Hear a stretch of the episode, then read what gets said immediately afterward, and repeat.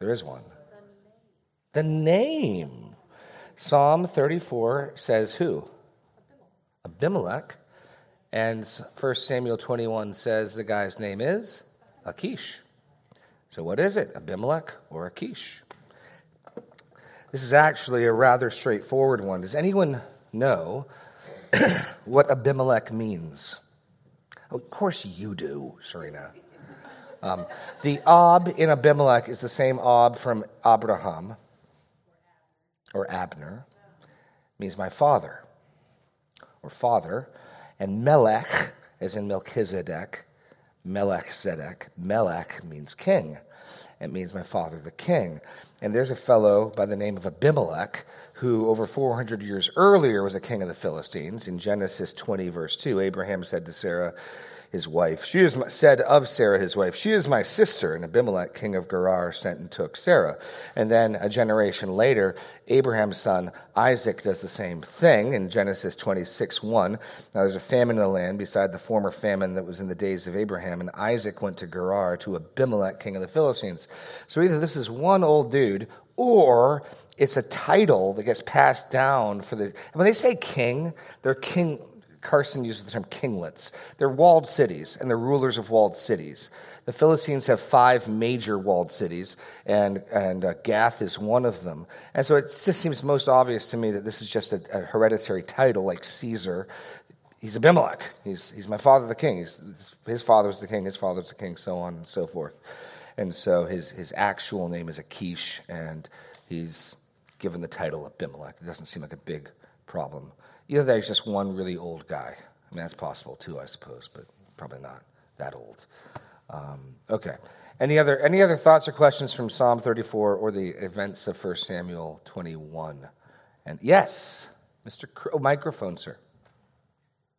I can probably look this up later, but when David leaves Gath, does he take the sword with him, or does? Don't know. We don't know. Okay. He goes and hides in the cave of Adullam, where eventually Saul is going to find, but yeah, he goes from there to there. What I was trying to highlight this morning is eventually David, hiding from Saul, sort of becomes old hat, and he begins to live in the wilderness, and he gathers, it's almost like the Robin Hood stories, he gathers a band of men around him, and they're hiding out. But this is the beginning of it, which is, I think, part of the reason why he's so terrified and shaken up by it. I mean, when he goes to meet with Jonathan and he has no weapons and no supplies, I really think he's hoping on having an audience with Saul, in which case you show up empty-handed to prove I'm not a threat. I mean, that's kind of what he says to Saul over and over. Saul, I'm not your enemy. Saul, I'm not your enemy. Even when he cuts off the piece of his garment in the cave, Saul, I could have struck you down, and I didn't. I'm not your enemy, right? So I think that's why he's empty-handed. And then when Jonathan's like, no, you want to get out of town. My dad just tried to impale me. He just runs. And yeah. I don't know if the sword of Goliath ever shows up again or not. I don't know whether they kept it there. Greg wants to jump in. Hold on. Greg, use the microphone.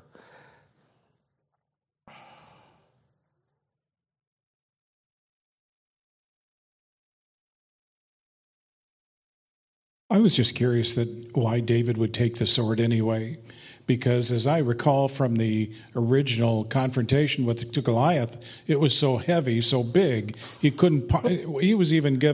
David was given a normal sword that Saul's armor was way too big for him. Yeah, he couldn't. The Israelite sword was too heavy for him.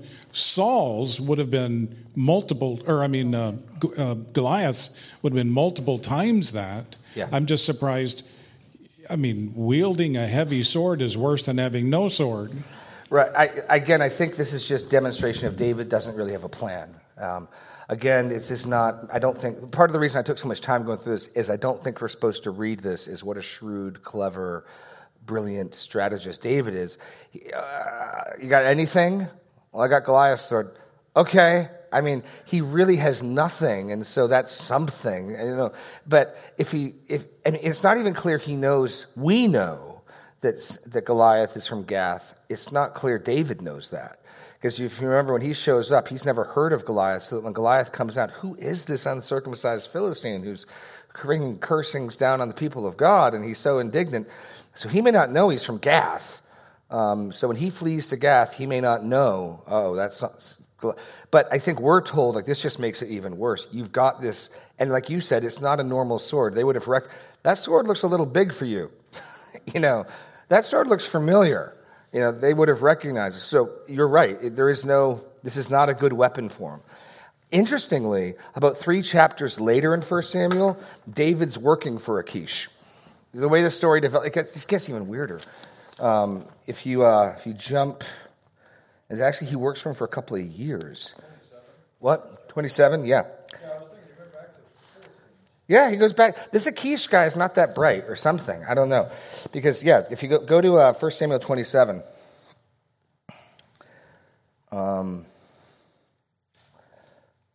David said in his heart, now I shall perish one day by the hand of Saul. There is nothing better for me that I should escape to the land of the Philistines. Then Saul will despair of seeking me any longer within the borders of Israel. So between 21 and 27, David's just fleeing, and it's just cat and mouse the whole time, back and forth as Saul. And you'll see how Saul will find out David's in the city, and he goes up, and David flees, and then he goes out in the wilderness, and then Saul, and he goes and flees. And in one instance, they're both going around a mountain, but they happen to both go on opposite sides. I mean, it's really, there's a number of close calls in these chapters. And so he goes. So David rose and went over, he and 600 men. Now, here's the difference. He showed up to Gath with 600 men. He's got a fighting band with him, to Achish, the son of Maach, king of Gath. So in 27, he goes back to Gath, but he's got a small army with him.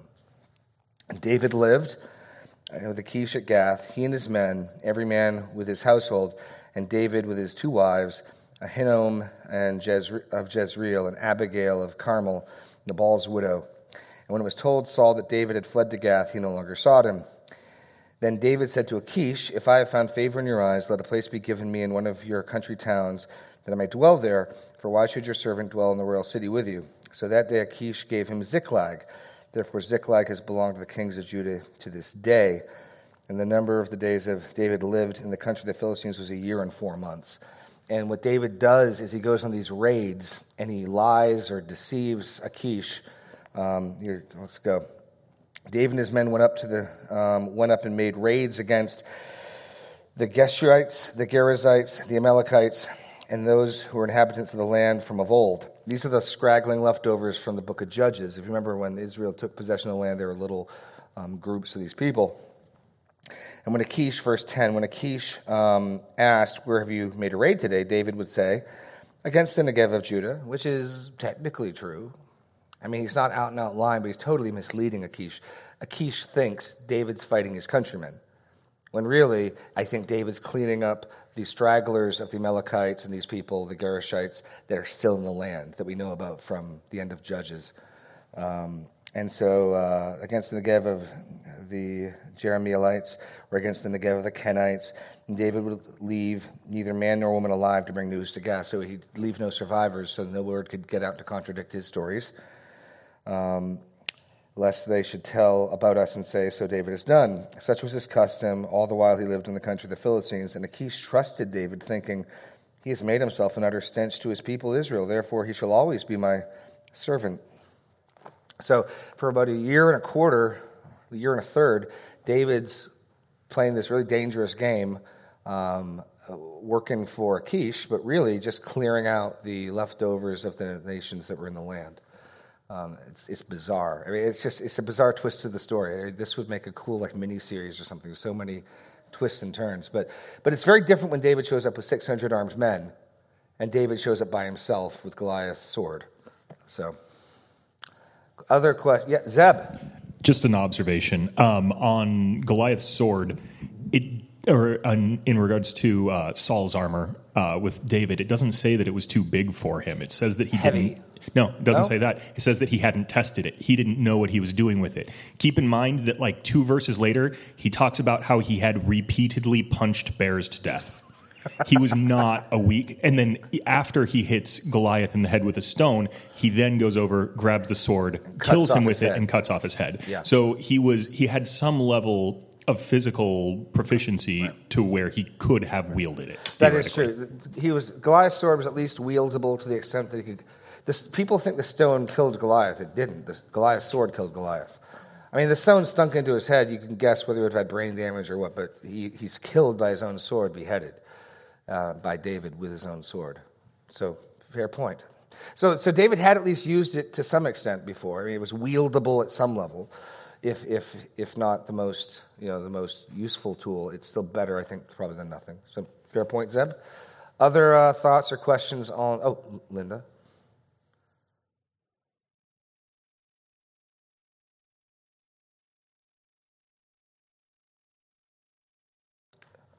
Leon? Okay. In 1 Samuel 19, so you read verse 12, but I went a little further. Then it says, then Michal took an idol and laid it on the bed, covering it. So David had idols in his house? The word translated idol could also could mean like a statue or an icon. You get the NASB there? NIV. ESV has in the same place a, what is it, verse 19 you said? 13. Image, with a footnote or household god. So it's possible. But this is also more Michal's household than David's. I mean, he goes there, and she apparently presumably is living near, because the setup was this.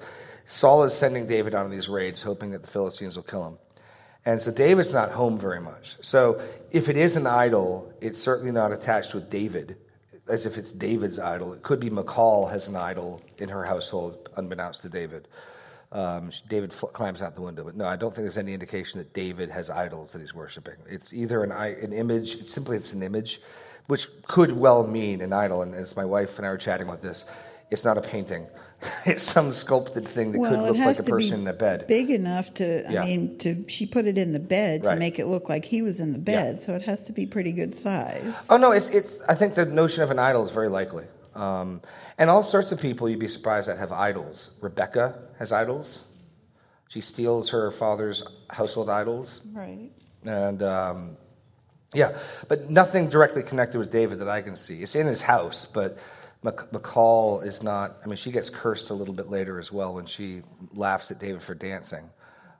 So she's not exactly a model of faithfulness in the story.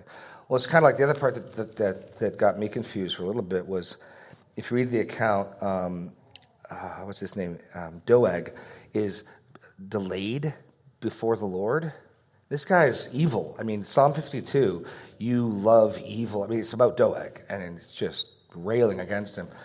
So my best guess would be there, simply in his fulfilling his job as the chief herdsman, there's something that takes his time there, whether maybe the number of animals he was supposed to bring wasn't matching up or whatever, that he's getting delayed before the Lord at Nob. But why is Doeg before the Lord? I think it just means there at the tent where the ark was, he's been delayed with the priests. But no, it's another one of these are messed up people. At the end of the book of Joshua, don't forget, Joshua 3 times tells them to get rid of their idols, and they never do.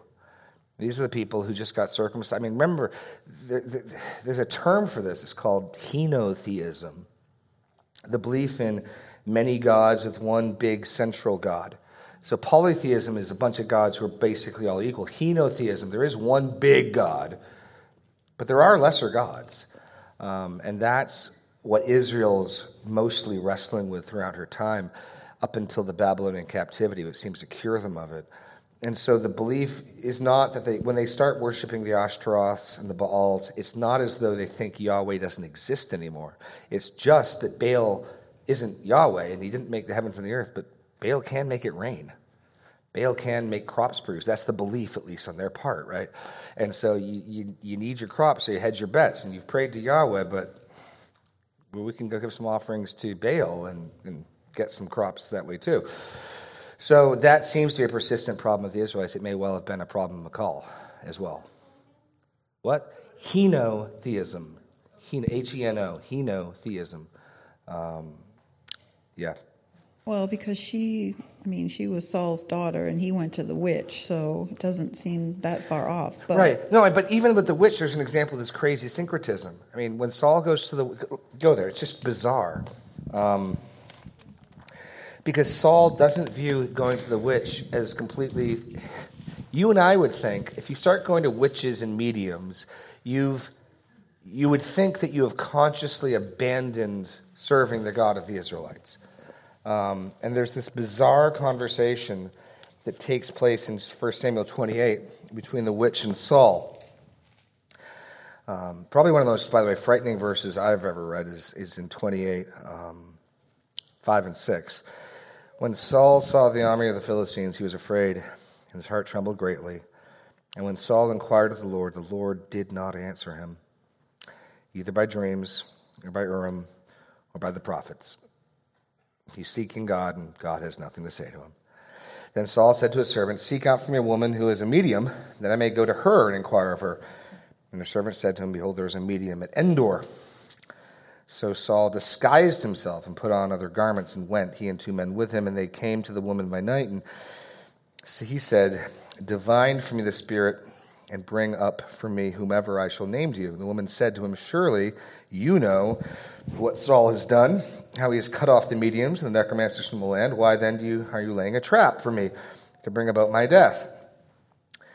And look at this. But Saul swore to her by the Lord. And when you see the Lord in all caps, that's God's covenant name. That's what we call Yahweh, or the Tetragrammaton. So Saul is invoking the Lord's covenant name, swearing to her, "As Yahweh lives, no punishment shall come upon you for summoning up doing necromancy." I mean, it's just absolutely bizarre, the syncretism that's going on here. He is invoking the Lord's name to promise her that he won't punish her according to the law of the Lord as she violates the law of the Lord. It's like, as the Lord lives, you will not be punished for this adultery. I mean, it's that bizarre. I mean, that's what he's doing. And he doesn't see, somehow he still thinks he's serving Yahweh or something. You know, I mean, his first response is to go ask the Lord, you know, and he doesn't get it. It's really sad. You'd think that Saul has concluded, "I'm done with the Lord. I'm going to do my own thing," but he somehow is trying to have a foot in both worlds, and it's not going to work. Saul has probably committed the most high-handed Old Testament sin when he strikes down the priests at Nob. I mean, even Saul's soldiers won't do it. Like, "Oh, no way. Doeg's, I'll do it," you know, and he goes and cuts them down. I mean, he cuts down the priests, one escapes, and he cuts down their children and their wives. Saul is so insecure and afraid of these conspiracies and everyone's plotting against me that he just wipes them out. The priesthood, that's a big deal. So yeah, he's a tragic, tragic story. So I have a question. I mean, he knew that God had taken the kingship away from him and given it to David when he did all this stuff. Yes. So why not just say, "Okay, I'm done. Let David take over." Because sin's not rational. Doesn't Satan also know that God is going to defeat him? But Satan's still fighting. Sin's not rational. This is not like an intelligent... Sin is never rational. I mean, there's a sense in which sin is insanity. I mean, going against God, Adam and Eve, trusting a snake over the living God, that's crazy. And then once you do sin, I got a plan. We're going to make some fig leaves and we'll be okay. You know, I mean, no, seriously, it's just stupid. And likewise... we engage in the same type of insanity. I mean, we come up. We don't like looking it in the face that much. It takes a certain amount of hard-heartedness to look it in the square in the face and to acknowledge it. We feel much better if we tell ourselves convenient lies. But Saul is not acting rationally. His stated reason for fighting the Lord is he wants the kingdom for his son Jonathan. Right? That's his stated reason. That's not his real reason. If it were his real reason, he wouldn't have thrown a spear at Jonathan. Makes no sense. He's angry at God. He's angry at God, and he feels sorry for himself. If you look at the encounter with him and Samuel, "Oh, the people made me do it," and you know all of that. And it's not rational. And this is not rational. And in fact, one of the most frightening messages I've ever heard, a guy named Doug Bookman. He was at the Master's College. He did, and he tracks through about 10 chapters of 1 Samuel. Saul's descent into what you can only call madness. And it starts with just that phrase, "He began to eye David." And he gets nervous and he gets insecure. And then he starts kind of putting David in dangerous places. I mean, again, this is how sin works. You don't just start by overtly trying to kill the national hero, but you start putting him in some danger. But, oh no, he's winning. And uh-oh. Okay, then you send a sort of assassin squad to his house at night to kill him. And then he lets out the window. And then it starts getting worse. And he kills the priest at Nob. And then it ends up with him, you know, going to the witch at Endor. And then finally ends up with him killing himself because he's mortally wounded. And he doesn't want the Philistines to make sport of him, so he falls on his own sword. And the text says, this is what's frightening, thus the Lord killed Saul. I mean, the reader's supposed to see Saul's spiral downward in his ultimate demise as God's judgment on him. I mean, it's terrifying. And so Bookman just tracks through as you move at each new step of Saul as he gets more and more unhinged. And the point of his message to the college students was, Don't pamper and hide your sin. Don't guard it. It'll devour you. It'll take you with it. It won't just stay there and stay manageable. It will rule you if you don't confess it. Don't play around with sin. I mean, 15 years on, I'm still like, yeah, you know, as you're watching Saul, because Saul starts off so promising. Yeah. So is that why Jonathan had to die as well, because of God cursing Saul and eliminating his offspring? I don't know, because Mephibosheth does okay. Mephibosheth is Jonathan's son, and because David promised covenant loyalty to Jonathan gets killed when the Philistines win in battle, and Mephibosheth is his son, and when his nursemaid hears about the death of Saul, the custom at that time is you kill the entire royal family, so she picks the kid up to flee, and she drops him, and he becomes a cripple. And David remembers him and invites him to eat at this table and gives him an allotment of food and shows loyalty to him. Now later, because Saul put the Gibeonites, I mean, there's all this twisted stuff. So Saul puts the Gibeonites to death. Do you remember who the Gibeonites were? They're the folks who came out with the moldy bread and the worn-out shoes. They said, oh, we're from a far country. Please make a covenant with us, even though the Lord had said not to make any peace treaties with anyone in the land. Well, the Gibeonites... the peace treaty was made, and they didn't inquire the Lord, but the deal was, okay, then you're going to be perpetual servants for us. Well, Saul just started killing some of them, and this plague comes across Israel, and so David inquires to the Lord, and the Lord says, Saul broke the covenant with the Gibeonites. You got to go figure out what the Gibeonites want and do that. And the Gibeonites have him hang, I think, 7 or 10. Anybody? How many of Saul's descendants they have to hang in the sun to get rid of the curse? 7? Okay, they hang 7. So there's are a number of Saul's descendants still alive, and of course Ishbosheth is the general, right? Who there's a civil war for a little bit. It doesn't last very long because eventually his general Abner switches sides because Ishbosheth insults Abner, and then Abner gets mad and he switches sides, and then Joab murders him, which is why my wife said we can't have a kid named Joab. Or even a dog named Joab. It's unfair. What? I know, right? All right, I'm still holding out for Phinehas. We'll see. But anyway, or Eleazar or something cool like that. We'll see.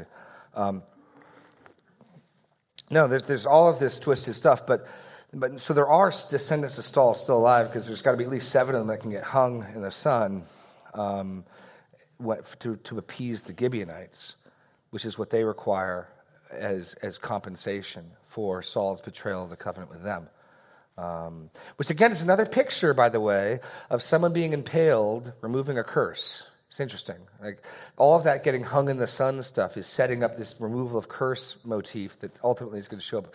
So it's just interesting that what removes the curse of God over the violation of the covenant of the Gibeonites is people being impaled and hung in the sun. Curse is anyone who's hung on a tree. I mean, it's setting up that motif that starts with Phinehas impaling Cozbi and Serena. What's the guy's name?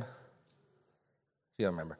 Okay, Cozbi and... the guy, the head of the house of Judah, who she's fornicating with in the tent, and Phinehas spears them. Yeah, but then they hang them up in the sun, and that's the origin of curses anyone who hangs on a tree. Jonathan Yeah. Oh, yeah.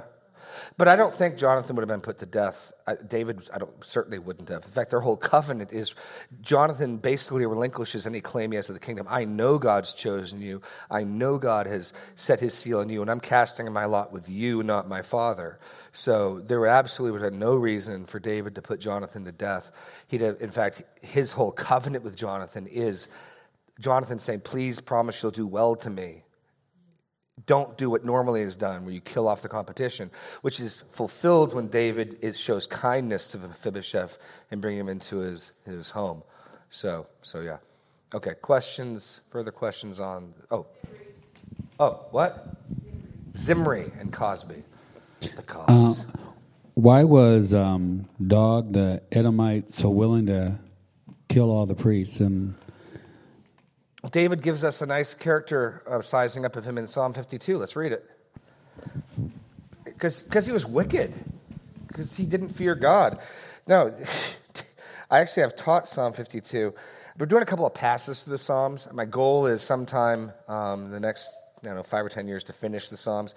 We've done about 40 of them now.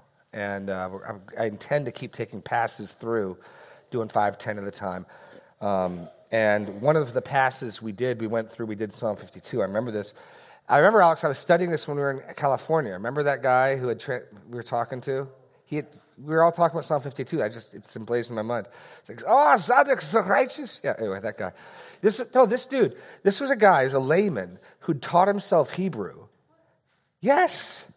Layman taught himself Hebrew, and we're sitting there, and I'm talking about my questions, and he pulls up his notes, and Psalm 52 is one of the passages in Hebrew he's translated. We're just talking about it. I'm just like, this is amazing, this guy.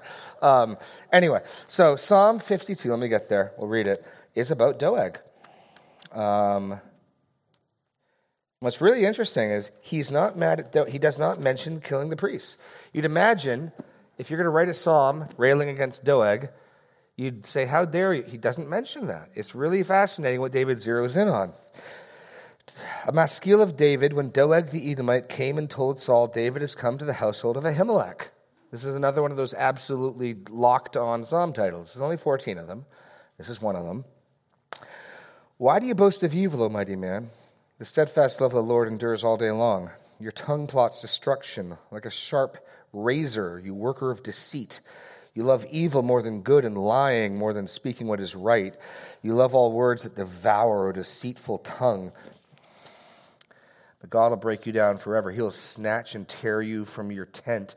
He will uproot you from the land of the living Salah. The righteous shall see and fear and shall laugh at him, saying, see the man who would not make God his refuge, but trusted in the abundance of his riches and sought refuge in his own destruction. But I'm like a green tree in the house of God, and I trust in the steadfast love of God forever and ever. I will thank you forever because you have done it. I will wait for your name, for it is good in the presence of the godly. What's interesting is he actually zeroes in on his condemnation of Doeg on deceit and treachery and plotting. And if you read the narrative, Doeg does not tell Saul at his first opportunity of David being there. And so you put the accusations of 52 together with what actually happens, and it looks as though Doeg is waiting for the right time to basically get Saul really up in a further about this. And in fact, we only hear of Ahimelech giving David the bread and the sword, and yet Saul says, and why did you inquire of the Lord for him? Which is likely an addition Doeg made. Oh, Saul, you... Ahimelech was really helping David. I mean, so it seems as, so you get from this that Doeg is trying to manipulate the situation and rile up Saul to get him to do this. It actually is his intent for some sort of thing like this massacre to happen. And that seems to be the accusations of Psalm 52. David is not, it struck me when I was studying this, why on earth isn't David saying, how dare you touch the priesthood? Well, David's getting at something more foundational. You plotted and planned this. So I think we're to see Doeg as actually very skillfully manipulating an unstable Saul. I mean, Saul goes back and forth. Some days he's like, no, David, you're righteous. I mean, one of the times when David comes to him and says, hey, here's a piece of your robe. I could have struck you down. I didn't. David, you are more righteous than me. You shall live. And he goes home. And then he changes his mind. And so Saul is really unstable. And with Doeg not telling him at his first opportunity, and you take what Psalm 52 says, it looks as though Doeg's waiting for Saul to be on a bad day, on a fearful day, to then get Saul to think everyone's plotting against him. I mean, Saul eventually just thinks everyone is conspiring against him, and he doesn't trust anybody. And so why does he not do it? I think because that was his intent from the beginning. Here's a guy who hates the priesthood. I mean, he's working with them. He's bringing the animals in. That's his job. And for whatever reason, he just despises them. Does not fear to do what Saul's soldiers did fear to do. What? Oh, sorry. Okay. Okay. Other questions, other thoughts? Yeah, Israel's history, 1st, 2nd Samuel, it's fascinating, all the stuff that's going on. I mean, it really is fascinating stuff. Yes. Ooh.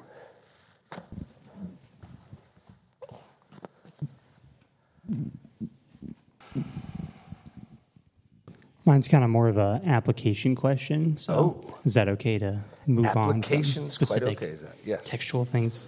It was towards the end when you were, or the part when you were talking about like we should share God's blessings on us and you know tell other people so they can praise God too. And sometimes when I'm around my coworkers and they either like commend me for something or I want to like tell them about something great that's going on with my family or something like that, I'll say like, you know, yeah, it's awesome. Like this was not going well and then like God changed it and, you know, it's really kind of miraculous. And to someone who isn't a believer or maybe just isn't used to hearing that, sometimes that just makes the conversation awkward and they just like switch the subject or something like that. So it's like, how do I want to point them to God and not just, you know, leave God out of it, but do it in a way that doesn't just kill the conversation? You know, or how do I follow up on that, you know? Okay, no, great question. In the context of Psalm 34, in the most immediate instance, I think he's assuming we're telling other believers, but what you're saying is a secondary, I think, application. So in the first instance, he's talking about the humble will hear and be glad, which... the humble are the righteous humble. He's going to get to he's assuming in this psalm he's talking to the righteous because he says, let's go, this poor man. Verse 9, O fear the Lord, you his saints. For those who fear him have no lack. Young lions suffer want and hunger, but those who seek the Lord suffer no good thing. So the assumption, at least in the first instance, is this psalm is David speaking to other followers of God. But the implication of verse 1, I will bless the Lord at all times, means even when I'm at work with the Canaanites, right? So I don't know if my application of sharing God's blessings and goodness is directed at make sure you're always doing that with your unbelieving friends. But your speech should be giving God praise and glory in every context. I mean, we shouldn't talk one way with Christians and one way with non-Christians. We should talk one way. And finding ways to not be offensive or as inoffensive as possible, not to rub it in someone's face, but also finding a way to, like, I'm going to, you know, praise. You can say, I think I've been so blessed. That generally doesn't make people get upset, you know. You know, finding ways that you're giving God glory, you're being faithful, but you're not provoking them, you know, is probably going to be what you need to do. And without knowing who your coworkers are, what the specific situation is, I don't know how best to counsel you in that regard. But as regards to the relating of God's saving acts, in Psalm 34 at least, it seems limited to this righteous, his saints, those who fear him, which is why I was trying to link it to this is one of the things we do when we gather together. Is we encourage each other. But let me tell you, I mean, because I'm guessing a mixture of us in this room right now, some of us are in the fire, some of us are in the trial, and some of us have been delivered from it. And as those who have experienced a recent blessing or deliverance speak of it, it's going to give encouragement and hope to those who are awaiting such a deliverance. And in that way, all of us get encouraged, right? So if you're down, if you're you know, on your way to Gath, as it were, you haven't quite gotten there yet, but you're on your way, somebody who's come out of it is going to encourage you. And that's the nature of this. David's saying, hey, look at my deliverance, trust God, and experience blessings too, right? That's he keeps moving from his private experience to corporate implications. And so that's what we're doing. But at work, it's going to take more nuance. And also, but Carrie wants to say something. Okay, so from an application point to piggyback off of that, if you're counseling somebody who's struggling with being one of the righteous humble, mm-hmm. What advice or what counsel would you give them if they're struggling to rejoice with those that are in that place? That's a great question. If you are struggling at someone else's blessing, I'd start by recognizing that as a problem. I'd recognize that as not good, and then biblically try to track the root of it. Now, people could do that for different reasons. Probably the most common reasons are older brother syndrome. The older brother, right? He's got a works relationship with his father. I've worked in the field all these years. You've never this is the perfect example, right? This is the faithful, hard-working son is mad because this dirtbag who wished you were dead, squandered his inheritance with prostitutes and with drunkenness. He comes back and he says he's sorry, and he's used up his inheritance. He wasted it. Tough. Oh, you put a ring on his finger and you gave him a bull. You've never done that for me, and I've worked hard for you. I haven't done that. What gives? And so from a Christian standpoint, it might be, I've been faithful. I've been trying to do what's right, and the things that I want, the things, my goals, my desires are not being fulfilled. And here's this person who just became a Christian last week, and everything's lining up for him. What gives? Right? I mean, that's what. There are many reasons we could struggle with rejoicing with those who rejoice. That's one I can think of, is the older brother. And I think the solution for the older brother is to recognize the heart of the father, to share in his joy, and to recognize what the father says to him. All that I have is yours. So the father says to the older brother, look, you have me. You've had me. He hasn't. You've had me at all times, and all that I have is yours. And probably also recognizing some sort of ingrained belief in a work system where if you do your devotions and you do what's right, then, you turn the crank and out comes the blessings that you want. And mad or anger or resentment or bitterness that someone else is getting the things you want and you're not getting them.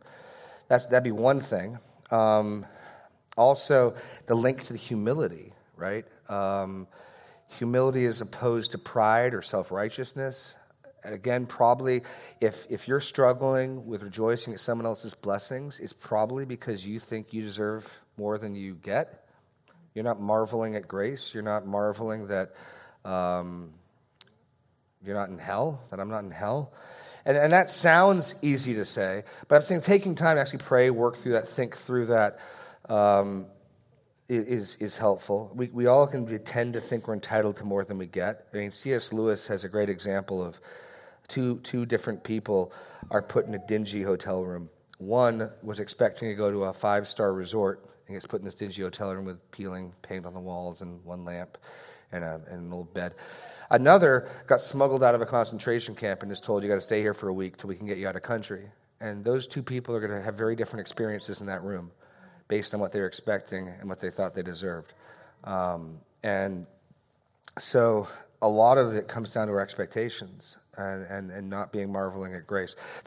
It's a huge question you're asking me. It's a huge question. And that's a 5-minute dipping my toe into it, but we can talk more. But no, one of the things we should do is be rejoicing with those who rejoice and be weeping with those who weep. And I'd say the last piece, that would just be being in other people's lives. If you've been praying with somebody, we've all been praying for the Ludwigs, right? Trust we have. And so I can't imagine there's anyone, maybe there is, who's not rejoicing at Blanche's recovery. But other people in our church have been sick and they didn't recover and they died, right? And that wasn't what God did.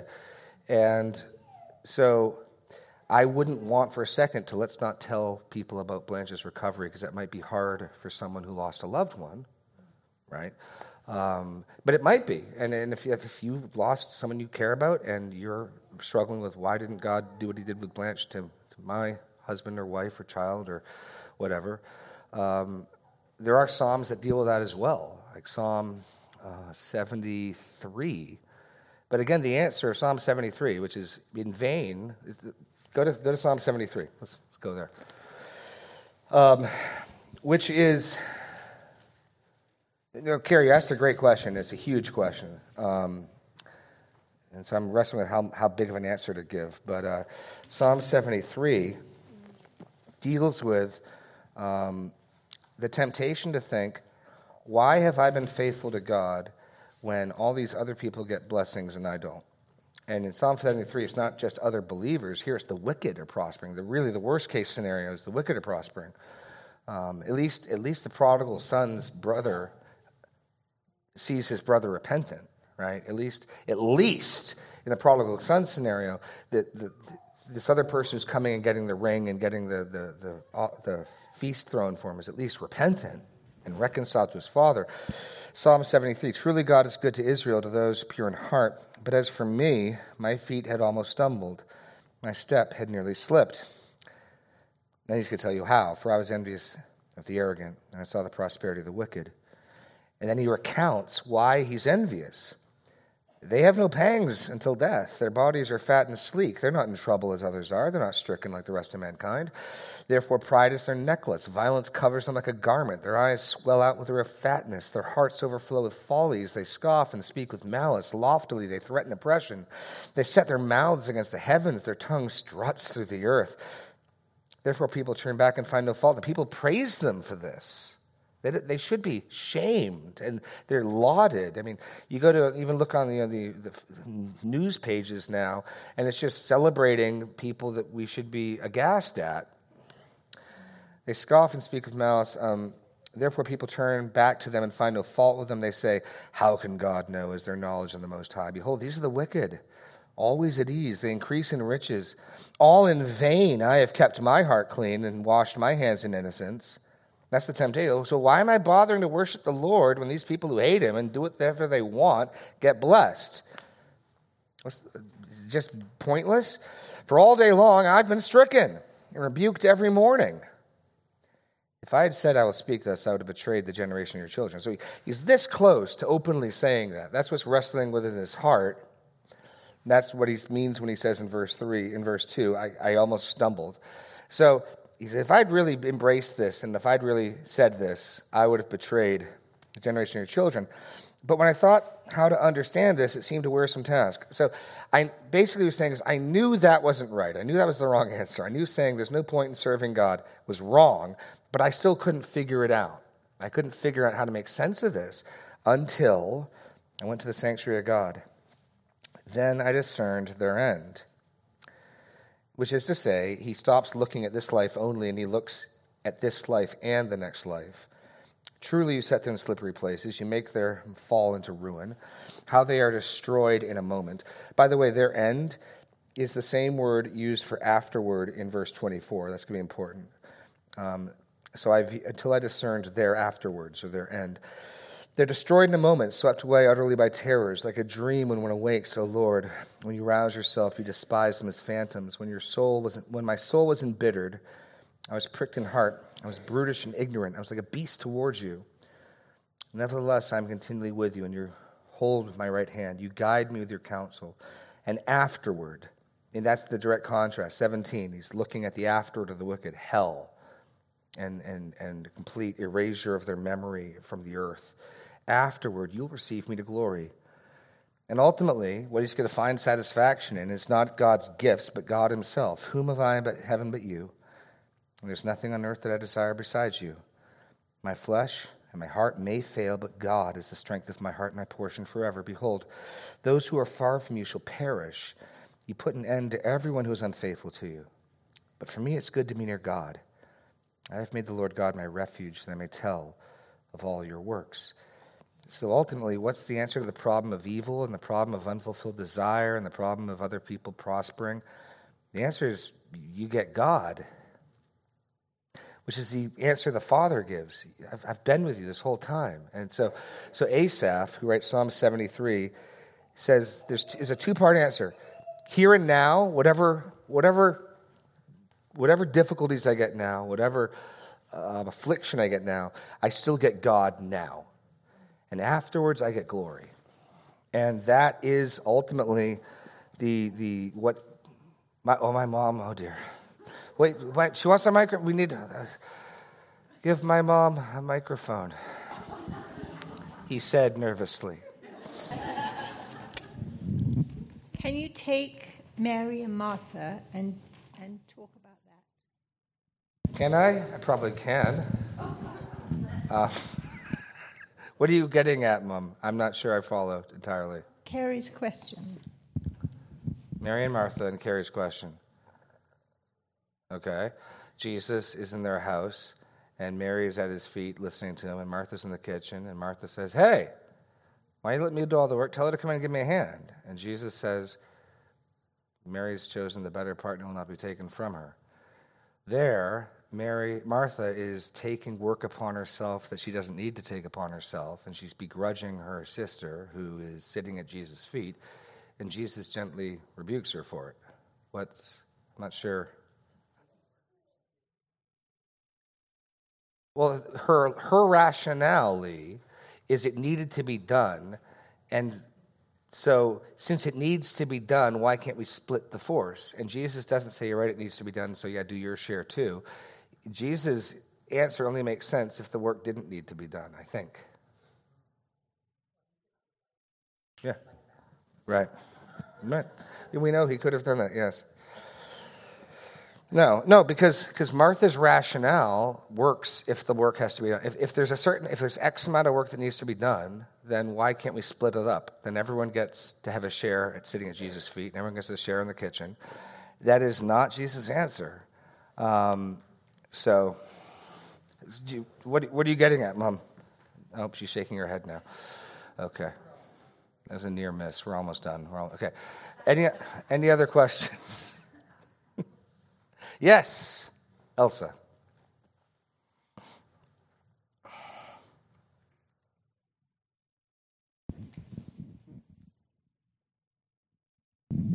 I'm coming back to talking to the Philistines at work. I felt that way as well until I heard, Lee Strobel. I heard him say once, there was a guy he worked with that he kept on evangelizing, and always felt God wanted him to speak to this man, and the guy would get so angry with him. And he did this a couple of times, and the guy was ready to punch him. And all the time what was happening, there was another guy sitting a couple of cubes away working late, and he would hear Lee speak to this guy, and he got saved through that. Oh, wow. And he came to Lee afterwards and said, "It's because of your persistence with this man that I heard the gospel." Wow. And I thought to myself, that is wonderful, because it may not be the person we're talking to all the time that needs to hear the gospel. There may be somebody just overhearing it. No, you're right. Well, and Zach, one other thing, you're going to be hard-pressed to offend. I mean, I suppose in today's world, where people are professionally offended. What do you do for a living? What do you do for a living? I get offended on the internet. Right? That's not too far from the truth. But you're going to have a hard time offending someone. It'll be difficult if what you're saying is things like, "How is your weekend, Zach?" "Oh, God is good. I am blessed." You're not really shoving it in their face, but you're praising God with your tongue. If you say things like that, they may sort of talk to you less, but you're going to be hard-pressed. Human resources isn't going to have much to say to you if that's what you're doing. "Oh, I'm blessed. God is good. God is good. Oh, I had a great time. My church family over the weekend was great. I had a great time." If you're saying stuff like that, again, I'm amazed at what people are offended at these days. And just the way that people get upset and offended about things, and then offended about the things that offend other people. And no, I mean, it's to some degree, it's almost funny watching them devour each other. Zeb, you were telling me about Alyssa Milano and how she came out mad about Alabama, but she'd said something that upset the transgender people, so then they called her out on that, and then she had to apologize. It's just, people are just offended at people being offended at people being offended. And so there's a sense in which, what can you do to not offend someone? Today's age, Zach, nothing. Nothing. No. Yeah. But you can certainly try to be wise and season your words with salt, and try to be ready to give everyone an answer for the hope that's within you. Bring cookies. Yeah. No, and the expectation is just, Zach, the real expectation is that the unbelievers around us at the very least should know we have a hope they don't have. Because what Peter is envisioning is being ready to give an answer for the hope that's within us.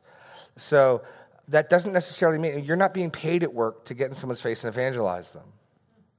You're not. Now, if you have the opportunity, awesome, go for it. But at the very least, as you're having small talk, you can make it clear you have a hope they don't have. And you can hopefully, through as they watch you suffer and persevere and act in faith, they may one day say, dude, how do you do that? And that's what Peter's envisioning. We are at time. I can stick around for a few more minutes, but God bless and have a good day.